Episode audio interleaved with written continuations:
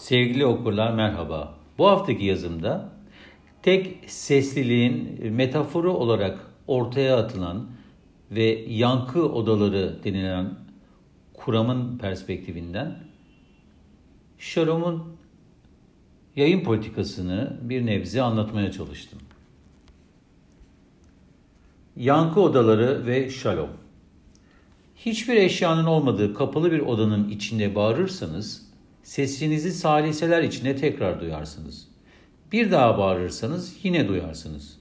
Sesinizin yankısı çok hoşunuza gider. Zira hem kendi sesinize aşıksınızdır hem de sadece kendi sesinizi duyunca bir güvenlik hissiyatı içine girer ve tek sesliliğin hayatınızda sizi en huzurlu kılacak bir yaşam formu olduğuna kani olursunuz. Dışarıya çıktığınızda şaşkınlığınız sizi ele geçirir. Yalpalamaya başlar ve mutluluğunuz için odanıza geri dönmek istersiniz. Zira dışarıda sesiniz artık odadaki gibi yankılanmamıştır. Tanıdık olduğunuz tek ses gitmiş, yerine envai çeşit tanımadığınız yeni sesler gelmiştir. Ve hemen yankı odanıza geri dönmeye çalışırsınız. Ünlü düşünür Platon'un mağarasını ve hayatları boyunca onun içinde yaşayan birbirlerine zincirle bağlamış insanların hikayesini bilirsiniz.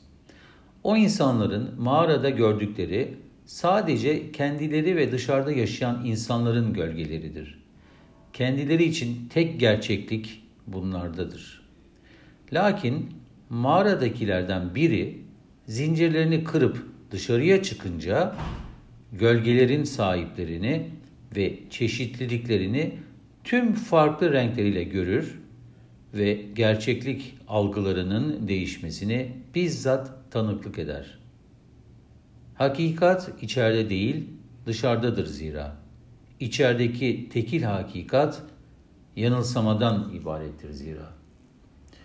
Günümüz ekonomik, kültürel ve siyasi kutuplaşma dünyasında algı yöneticilerinin ve sosyal medyaların kimi algoritmik yönlendirmeleri yüzünden çoğumuz yankı odalarında yaşamaya ve tek gerçekliğin, tek doğrunun sadece kendimizin sesimizin yankısının duyulduğu odalarda olduğu yanılsamasına kapılmış durumdayız. Örneğin Facebook tam bir yankı odaları platformu olmuş durumda sadece fikirlerini beğendiğimiz, bizi her daim olumlayan, eleştirmeyen veya inandığımız dünya görüşlerimize itiraz etmeyen, ona meydan okumayanları arkadaş yapıyoruz Facebook'ta. Öteki renkleri es geçiyor, hayatımıza dahil etmek istemiyoruz. Sadece kendi sesimize benzer sesleri tahammül edip onları yankı odamıza davet ediyoruz. Gazete okuyorsak, televizyon kanallarında haber ve tartışma programı izliyorsak, sadece kendi görüşlerimize uyanları seçip diğer dünyaların bize iyi gelmeyeceğine inandığımız için yankı odamıza kapanıyoruz. Zira aynı sesi duymak bizi huzurlu yapıyor, güvende hissettiriyor. Muhafazakar dokunun bir başka türevini solumaya başlıyoruz. Solcusuyla, sağcısıyla, liberaliyle, tutucusuyla, dindarıyla, inançsızıyla. Her neye inanıyorsak onu sıkıca muhafaza etmeye çabalıyoruz.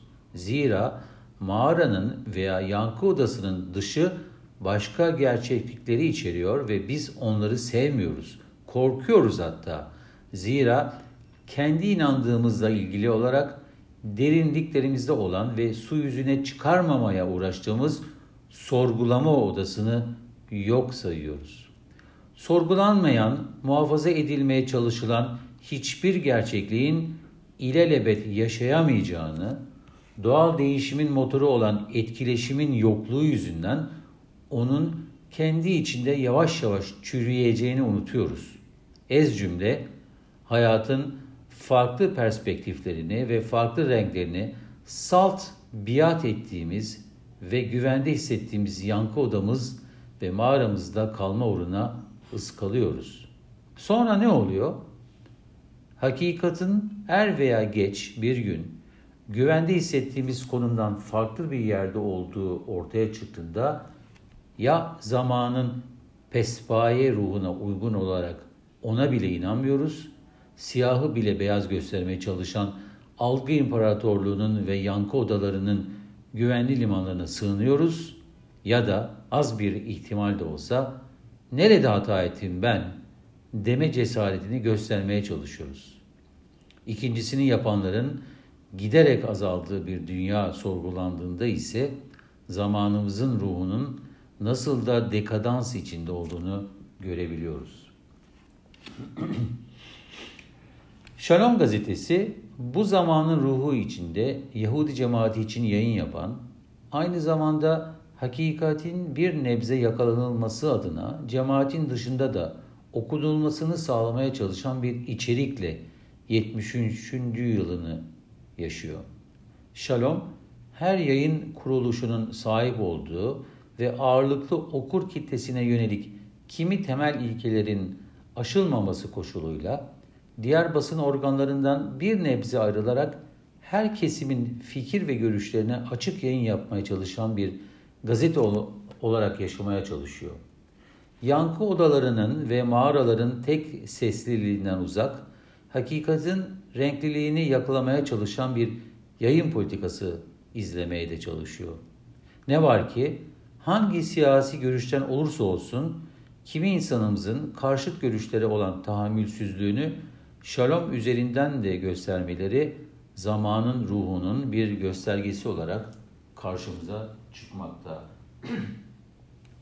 Sağcısıyla, solcusuyla, muhafazakarı ve liberaliyle kimileri kendi yankı odalarından çıkmak istemedikleri için bunu nasıl yazarsınız deme noktasına geliyorlar.